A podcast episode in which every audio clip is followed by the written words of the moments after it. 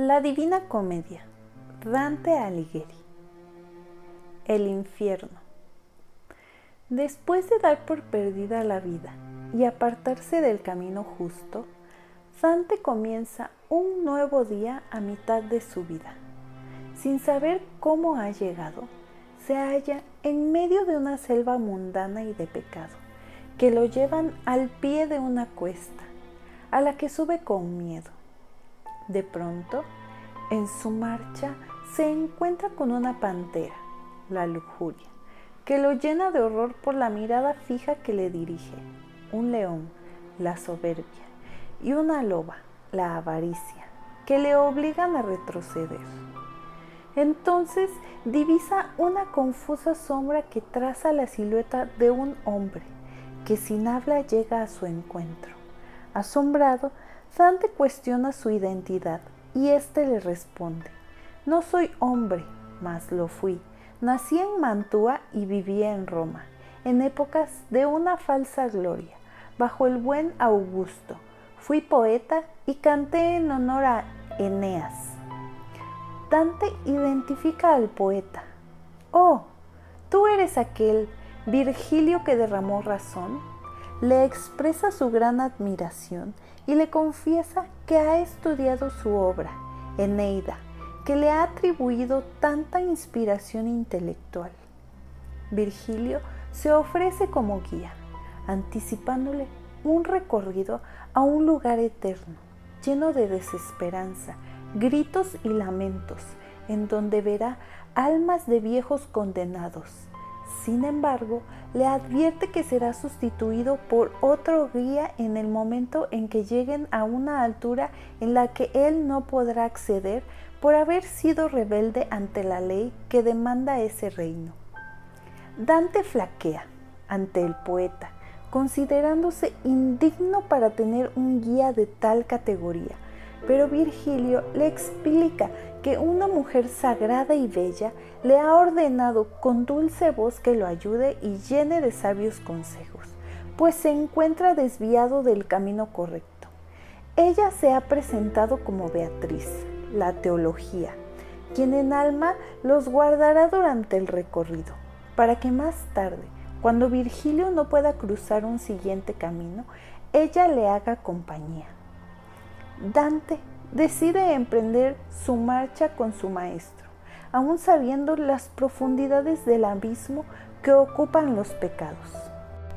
Así pronto aceleran su diligencia y llegan a un lugar cuya leyenda escrita con letras mayúsculas dice, por mí se llega a la ciudad de los dolores, no hay nada creado antes de mí y yo duro eternamente. Los que entren pierdan toda esperanza. Los poetas están a punto de adentrarse más en el infierno, que está constituido por un vestíbulo y nueve círculos, en los que, a medida que van descendiendo, el sufrimiento se incrementa y cada vez la circunferencia de estos es más estrecha. El vestíbulo. Ahí, bajo un cielo negro, escuchan lamentaciones, llantos, mensajes con dolor y gritos de ira de almas llenas de horror. De pronto, a la vista asoma un personaje, el Papa Celestino V, a quien Dante considera cobarde por no servir ni al diablo ni a Dios. En el camino observan un gran río de sangre y dolor, llamado Aqueronte en él se encuentra remando un ángel maléfico llamado Carón, que al verlos les habla. Vengo a pasarlos al otro lado del río, al lugar de fuego y hielo, pero tú, alma viviente, aléjate de los muertos. El guía aclara al barquero que hay una orden de los altos mandos para que su discípulo y él atraviesen la ribera. Por lo tanto, debe llevarlos al lugar siguiente. El nauta con enojo accede. Primer capítulo. El limbo. Las personas que están ahí abajo me producen este miedo, pues el camino va a ser largo. dice Virgilio a Dante. Pronto se adentran al primer círculo. En él se escuchan suspiros, mas no llantos, murmullos de tristeza y dolor, de almas que sufren una pugna sin tortura, mujeres, hombres y niños. Estas personas no han sido pecadoras, sin embargo, no tuvieron el bautismo. Ninguno veneró a Dios ni lo llenó de adoración propiamente. A este grupo pertenece Virgilio. Dante se entristece al ver el espectáculo y reflexiona sobre las personas valiosas que habitan el lugar. Adán, el primer hombre sobre la tierra, su segundo hijo Abel, muerto a manos de su hermano Caín, Noé, que sobrevivió al diluvio de su arca, Moisés, quien legisló con obediencia, David, autor de los salmos, Abraham, el gran patriarca y receptor de la promesa del Mesías, Israel, acompañado de su padre Isaac, Raquel y otros más a los que salvó Cristo en su misericordia. Mientras Dante piensa en el desconsuelo que se padece a este recinto, un murmullo llama su atención, por lo que voltea. Ahí están los cuatro poetas más grandes. Homero, autor de la Ilíada y la Odisea, Horacio Flaco, poeta lírico, Ovidio y Lucano. Estos se acercan con un gesto cordial y después de una breve conversación invitan a Dante y a Virgilio por considerarlos importantes dentro de la cultura clásica. Segundo círculo, los lujuriosos. Los poetas continúan su marcha y en su descenso logran llegar a un lugar más estrecho, el segundo círculo, en donde chillan con terrible sufrimiento los lujuriosos. Ahí en la entrada un personaje los esperaba el juez Minos, que tiene la responsabilidad de designar a las almas un círculo. Al darse cuenta de la llegada de los poetas, el temible Minos interrumpe su labor y Osco trata de intimidarlos, pero el guía le advierte que no les impida la entrada. Minos accede furioso y continúa su camino. Al entrar, comienzan a escuchar gemidos y lamentos. El oscuro lugar es una tormenta, con vientos impetuosos, que en sentido contrario arrastra almas con enérgicas sacudidas. Ahí, condenados al sufrimiento y a la maldición, están los pecadores que se dejaron llevar por la carne y el placer que les produce, sin obedecer a la razón. Dentro del torrente de personas que el remolino arrastraba, Dante distingue en primera hilera a Semiramis, que había sido reina de Asiria, a la que se le imputa la construcción de Babilonia con sus jardines colgantes.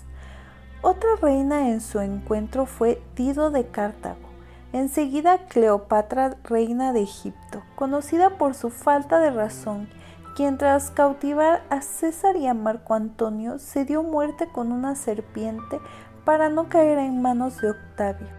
Helena también se encuentra en el tormento de la lujuria, pues siendo esposa de Menelao, admitió su rapto por París, hijo del rey troyano Priamo, y como consecuencia de tal acto dio origen a la guerra de Troya. El famoso héroe de Troya, Aquiles, personaje fundamental de la Iliada, que fue vencido por el amor de Polixena, quien por igual habita tal círculo. Tristán, otro héroe que murió en manos del rey Marco Antonio, pues fue sorprendido con Isolda, la esposa de este.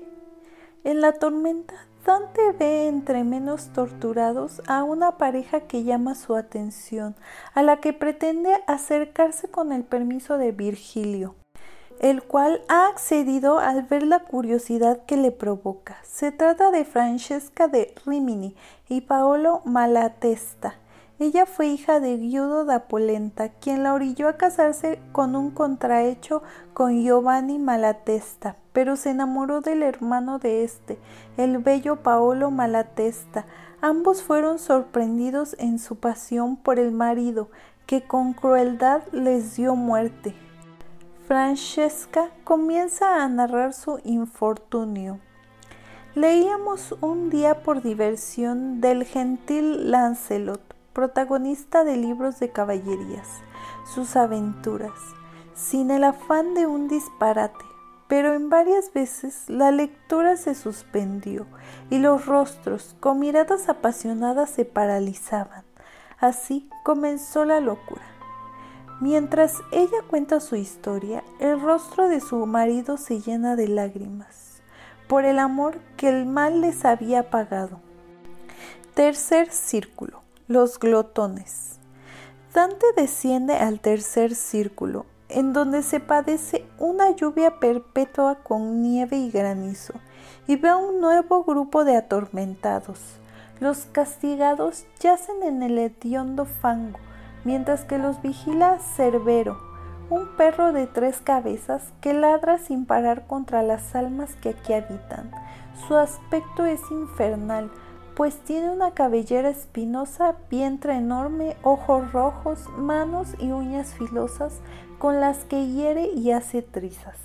Cuando Cerbero ve a los poetas, amenazante abre sus tres bocas y muestra sus filosos dientes. Pero Virgilio toma del fango un puño de tierra y se la arroja. Cerbero entonces se apacigua, mientras que Virgilio y Dante aprovechan para pasar por las sombras. Continúan su marcha, pero un alma se dirige al poeta. Tú, que estás recorriendo el infierno, reconóceme. Y Dante a él, no te recuerdo. El personaje se presenta entonces como Chiaco, un poeta florentino que por gula y desenfreno hacia la comida sufre la condena de la lluvia. Dante lo reconoce y enseguida comenta sobre las discordias de Florencia, que ha estado dividida en dos bandos, güelfos y gibelinos. Siaco dice que por esas tres razones es por las que se riñe, soberbia, avaricia y envidia. Dante pregunta a Siaco sobre cinco florentinos y el destino que ellos han tenido después de morir. Este le dice que ellos han descendido a lo más profundo del infierno, a pagar culpas y condenas por sus pecados en vida. Continúa la marcha y mientras eso sucede, el guía explica a Dante que los cuerpos se alzarán a la vida después de las torturas cobrando carne y figura. Pero antes se someterán a un gran juicio como proceso para obtener un estado diferente, con mayor perfección. En el caso de los condenados, sus penas y sufrimientos aumentarán y los bienaventurados estarán llenos de dicha. Cuarto círculo. Ávaros y pródigos.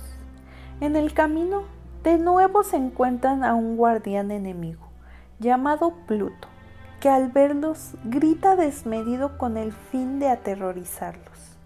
Pero el guía conforta a Dante, que no te invada el miedo, pues por mucho que haga no logrará frenar nuestra bajada. Enseguida se dirige enérgico a Pluto. Acábate tú mismo con tu enojo, lobo una fiera. Virgilio menciona a la fiera la derrota de los ángeles rebeldes a manos del arcángel San Miguel, Pluto les deja pasar.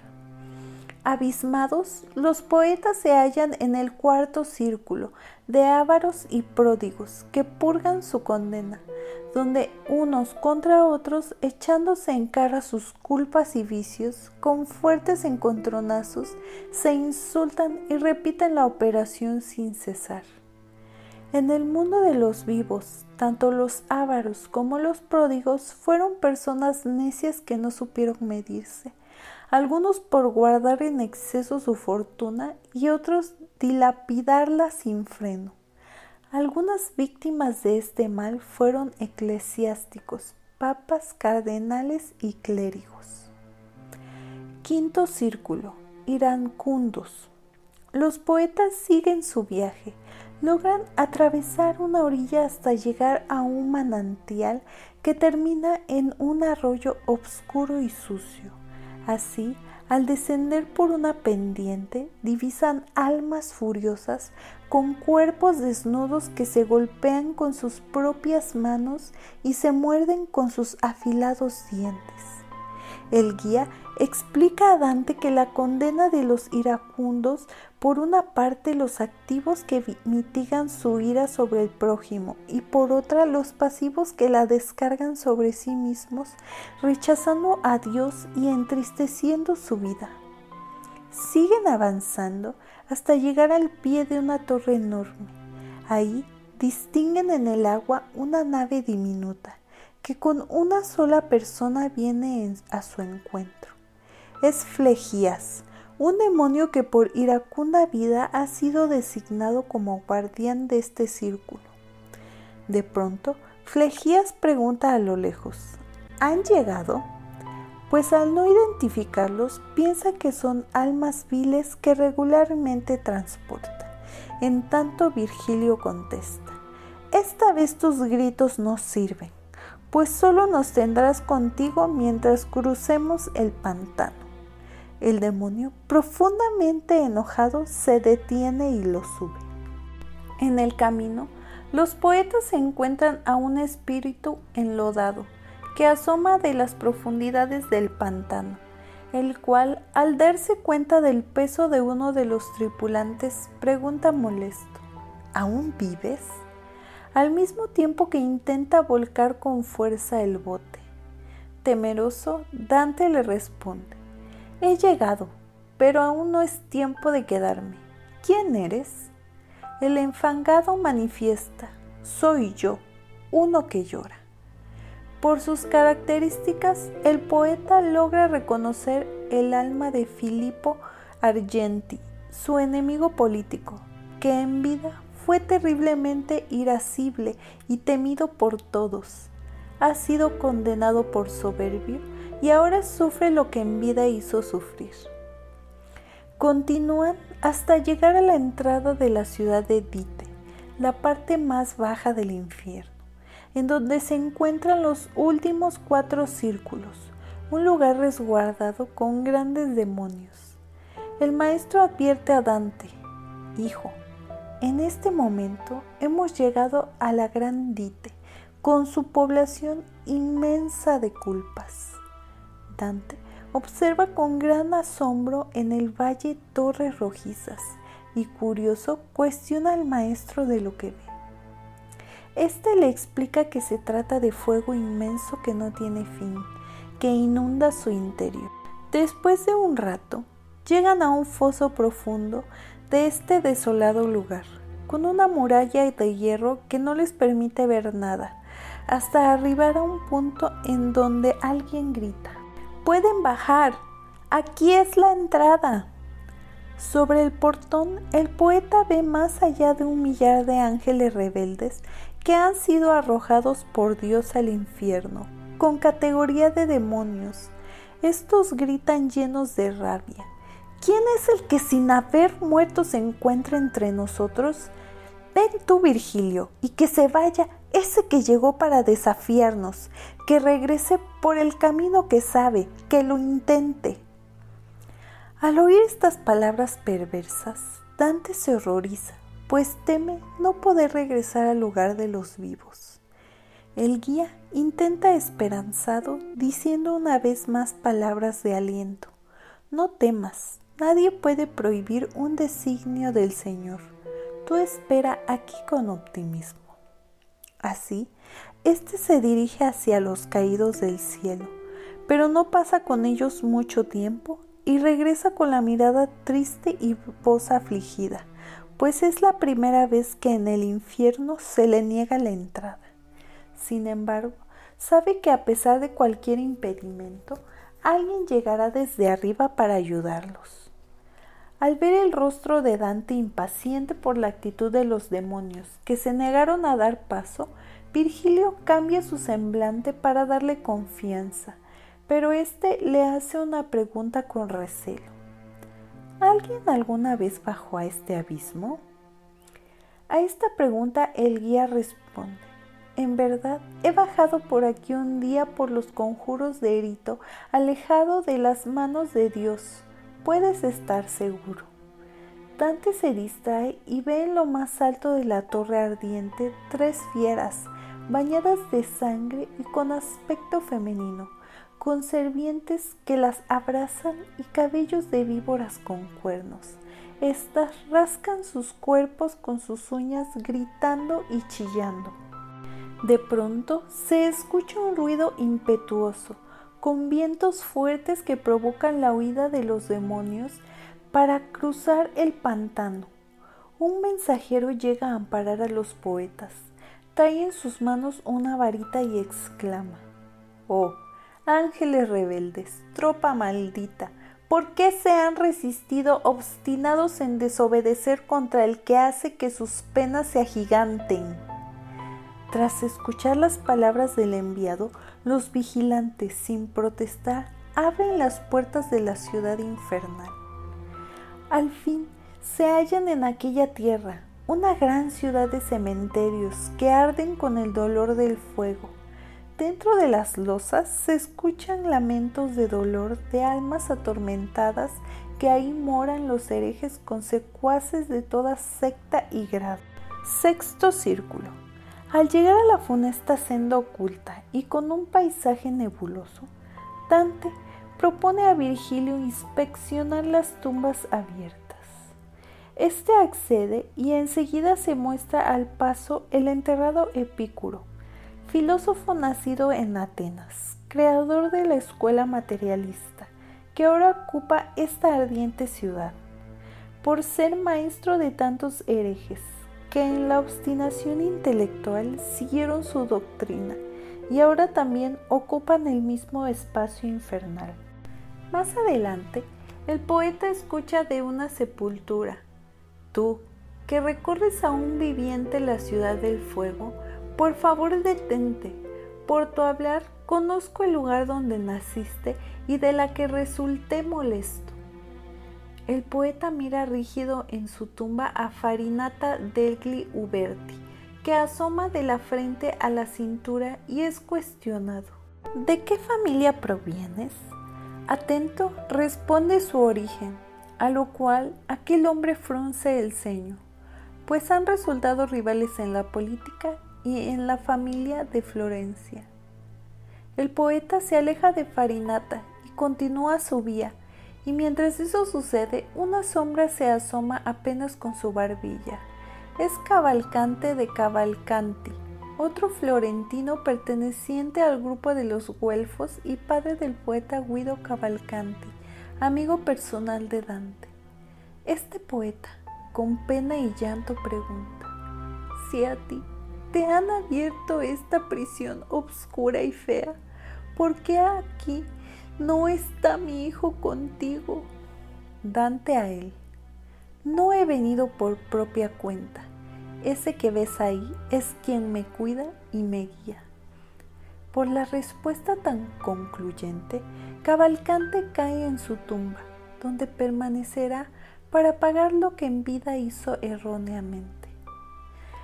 El poeta se dirige a su maestro y pregunta con insistencia con quién se ha topado en este círculo. A tal pregunta, Virgilio responde que en las tumbas se halló a Federico II, emperador romano que se distinguió por sus ideas materialistas, y al cardenal Octaviano degli Ubaldini, obispo acusado de incrédulo y de poner en duda la existencia del alma pronto siguen la marcha. Al llegar al extremo de un derrumbadero formado por piedras redondas, los poetas observan un lugar aún más sombrío, con un olor fétido que los orilla a una fosa en el interior. Aquí se halla el Papa Anastasio II, que apoyó a los herejes que negaban la doble naturaleza en Jesucristo, lo que causó la enemistad del clero romano. El maestro y su discípulo apresuran el paso, pues el olor es penetrante. ahora descienden cada vez más, de modo que las imágenes de tortura y sufrimiento se incrementan. Por ello, el guía advierte la bajada a los tres últimos círculos, donde se castigan los tres más grandes pecados, lugares llenos de almas maléficas que soportan más furia. En el círculo próximo moran los violentos con tres recintos infernales. El octavo está dividido en diez fosas y el noveno círculo de la traición también está fraccionado en cuatro recintos. Este lugar será la eterna sede, pues ahí estará el más grande de los traidores. Dante pide a su maestro una explicación acerca del castigo de los primeros círculos, pues los moradores no son torturados con el mismo rigor que en la ciudad infernal a lo cual el guía explica que los círculos superiores se sancionan los pecados individuales, mientras que en la profundidad del infierno se castigan los pecados que, por dañar a otros, pueden considerarse sociales. Séptimo círculo. Los violentos. Primer recinto. Los violentos contra el prójimo. Al amanecer llegan a un paraje montañoso con una gran barranca en él, un habitante los espera, el Minotauro de Creta, combinación de hombre y toro, que por su aspecto bestial parece un guardián de séptimo círculo, al cual han llegado. El Minotauro al verlos muestra su enojo, mordisqueándose a sí mismo, pero Virgilio ante esa reacción le grita, por mala suerte, ¿Crees que este es el hombre que te ha dado muerte en el otro mundo? La bestia había confundido a Dante con su asesino Teseo, que ayudado por su propia hermana le dio muerte sin piedad cuando él se encontraba encerrado en el laberinto de Nots. El maestro pide a la bestia que permita el paso de buen modo, pues Dante no viene manipulado por su hermana, sino a ver las penas de los que en el infierno se encuentran. Mientras el Minotauro se agita por su ira, Virgilio pide a Dante aprovechar la situación y huir al paso. Así logran bajar de aquel barranco. También comenta el acto en el que Cristo baja al limbo, causando un gran cambio en el infierno, no solo por movimiento físico de la tierra, sino por haber quitado a Dite las almas de los justos que pertenecían en el seno de Abraham. Así, mientras se internan cada vez más, los poetas divisan un valle cuyas tierras tocan un río de sangre que hierve por dentro, llamado el Flegetonte. En él sumergidos, sufren su pena los que en vida fueron violentos contra el prójimo. Dante logra ver un gran foso rodeado de llanuras y dentro de estas llanuras observa también a centauros, que son monstruos mitológicos, mitad hombre y mitad caballo, armados con flechas. Estos se acercan violentamente a los poetas y preguntan desconfiados, ¿qué tortura les pertenece a ustedes que descienden por esta cuesta? Hablen o les dispararemos una flecha el maestro pide hablar con Quirón, un centauro caracterizado en este lugar por ser el menos agresivo de sus semejantes. En la espera, los poetas deciden acercarse a la manada de centauros, pero estos reaccionan violentamente, de modo que, enviado por los demás, Quirón coge una flecha y recoge los cabellos de la cara al descubrir su rostro, observa con desconfianza a Dante. Regresa de nuevo con sus compañeros y dice, ¿ven el movimiento de este hombre? Ese no es el caminar de una persona que ha muerto. El guía se acerca a Quirón y habla. Está bien vivo y por los medios que sea le he de mostrar el valle, incluso en tu contra. Él no ha robado, y yo no huyo, por eso me atrevo a pedirle consejo, que nos enseñe el trayecto y que nos baje hasta el paso, cargando al hombre que por su peso será necesario. Quirón encarga a Neso, otro centauro, la responsabilidad y confiados los poetas avanzan y se encuentran en su camino el ardiente río, en el que se escuchan terribles lamentos de gente hundida hasta la frente, penando su condena por la emoción que en vida les causaba robar y ver sangre. Entre ellos estaban Alejandro, tirano de Feres en Tesalia, también Dionisio, un viejo déspota de Siracusa, en Sicilia. Otro reconocido fue Asolino, romano, finalmente obispo segundo de este. Poco más lejos, un alma particularmente les llama la atención. Es Guy de Montfort, quien paga su condena por haber asesinado en una iglesia de Viterbo a Enrique, hermano de Eduardo I de Inglaterra. Andando, los poetas veían algunos conocidos como Atila, que fue azote en la tierra, Pirro y los Raneiro. Segundo recinto. Los violentos contra sí mismos. Al dar vuelta, los poetas sin eso llegan al segundo recinto del séptimo círculo, un espeso y oscuro bosque con ramas que solo dan espinas ponzoñosas, a las que se suben aves furiosas destructoras de trigales, que se mueven entre los ríos Cecina y Cometo, en este segundo recinto habitan dolorosos, tristes suicidas y dilapidadores que sufren originales castigos por la violencia que se han generado a ellos mismos. Los guardianes de este lugar son monstruos perversamente crueles, híbridos entre mujeres y aves, con alas enormes pero con rostros y cuellos humanos, pies con uñas afiladas y un prominente vientre. Al ver tanto dolor, el guía previene a su discípulo. Antes de que estés dentro, tienes que saber que has llegado al segundo recinto, donde verás maldiciones y castigos. Observa el entorno y duda en decir algunas cosas. Virgilio se dirige a un árbol y pide impaciente una explicación sobre el cambio que sufren las almas en ese lugar el momento en el que se transforman en troncos y también si la fortuna en algún tiempo les devolverá el cuerpo.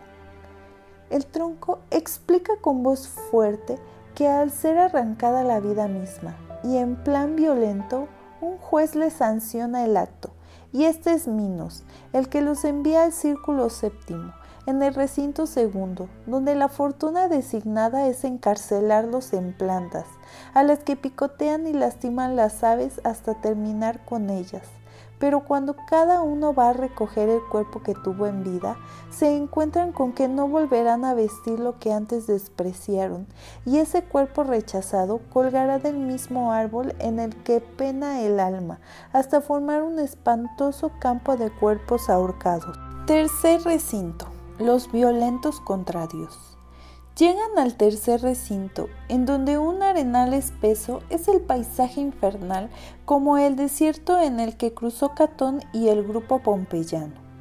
Ahí, grandes grupos de almas desnudas lloran mezquinamente, algunos boca arriba, pues en vida insultaron al más poderoso. Otros, como los usureros, están sentados como si aún siguieran contando su dinero. Un tercer grupo camina continuamente, mientras que algunos giran sin cesar bajo el fuego que hace arder la arena. Dante, cada vez más abatido, pregunta a su guía por un personaje que llama su atención. ¿Quién es ese grandote que no parece ser lastimado por la tortura del fuego? El gigantón, sin ser cuestionado, responde, soy muerto como si fuera vivo el alma pertenecía a Vulcano, dios del fuego, que tenía su fragua al servicio de Mongibel. En silencio, llegan los poetas a una parte de la selva en donde desemboca el río Flegetonte. Ahí, en un manantial de aguas termales azufradas, se encuentran las mujeres que en vida fueron prostitutas. Los poetas, sin detenerse, siguen su viaje hasta cruzar por un arenoso suelo. Más tarde, el guía comenta a Dante, ahora será necesario apartarse del bosque. Cuida de ir detrás de mí, pues los bordes, al no arder, pueden andarse y encima de ellos todo ardor se apaga. Cuarto recinto. Los violentos contra la naturaleza o sodomitas. Han ya recorrido un buen trayecto hasta perder de vista la selva de los suicidas. Ahí un puerto nebuloso los espera, con almas que reflejan en su rostro mucha angustia y las que al ver a los poetas no pueden disimular su asombro. Uno de ellos reconoce a Dante y grita, ¡Qué maravilla! Dante advierte a los ojos del sujeto y saluda confiado al reconocer a Brunetto Latini, político y literario nacido en Florencia, al que Dante tenía mucha admiración y respeto. ¿Usted aquí, señor Brunetto? Este comenta, ¿qué suerte o qué destino te trae aquí, si aún sigues vivo y no cumples pena? y añade que en ese mismo sitio se hallan las almas de Brasiano de Cesarea, maestro de gramática en Constantinopla. Francisco de Acorso, célebre jurisconsulto boloñés, profesor en Oxford y Bolonia, y Andrés de Mossi, todos acusados de sodomia, por lo cual sufren su castigo. De la arena comienza a brotar un humo violento por lo tanto, la plática entre Brunetto y Dante se tiene que suspender. Así el político se despide del liderato y le recomienda al poeta leer su libro El Tesoro, en el que cuenta un viaje al más allá. Al llegar a un punto en el que el agua produce un horrible ruido, tres sombras que van pasando sobre la lluvia de inhumano tormento se dirigen al poeta. Oh, tú, ¿para qué? A juzgar por tu vestuario, vienes del mismo lugar del que somos. El poeta se detiene. Enseguida los tres hombres se acercan y se presentan. primero es Guido Guerra, florentino güelfo. Fue importante en la batalla de Montaperti, la que ocasionó el destierro de otros güelfos, entre ellos el padre de Dante. El que le sigue tras la arena ardiente es. Dirige su mirada hacia ciertos lamentos. Esta visión sucesiva de tormentos provoca en Virgilio un grito desesperado a la fiera. ¡Baja! ¡Acelera! transformando el vuelo tardo en un fulgurante recorrido, con más de cien vueltas y huyendo de encerronas. De repente, la bestia, desdeñosa de su amo, se echa al suelo, los baja y regresa con la misma velocidad con que ha llegado.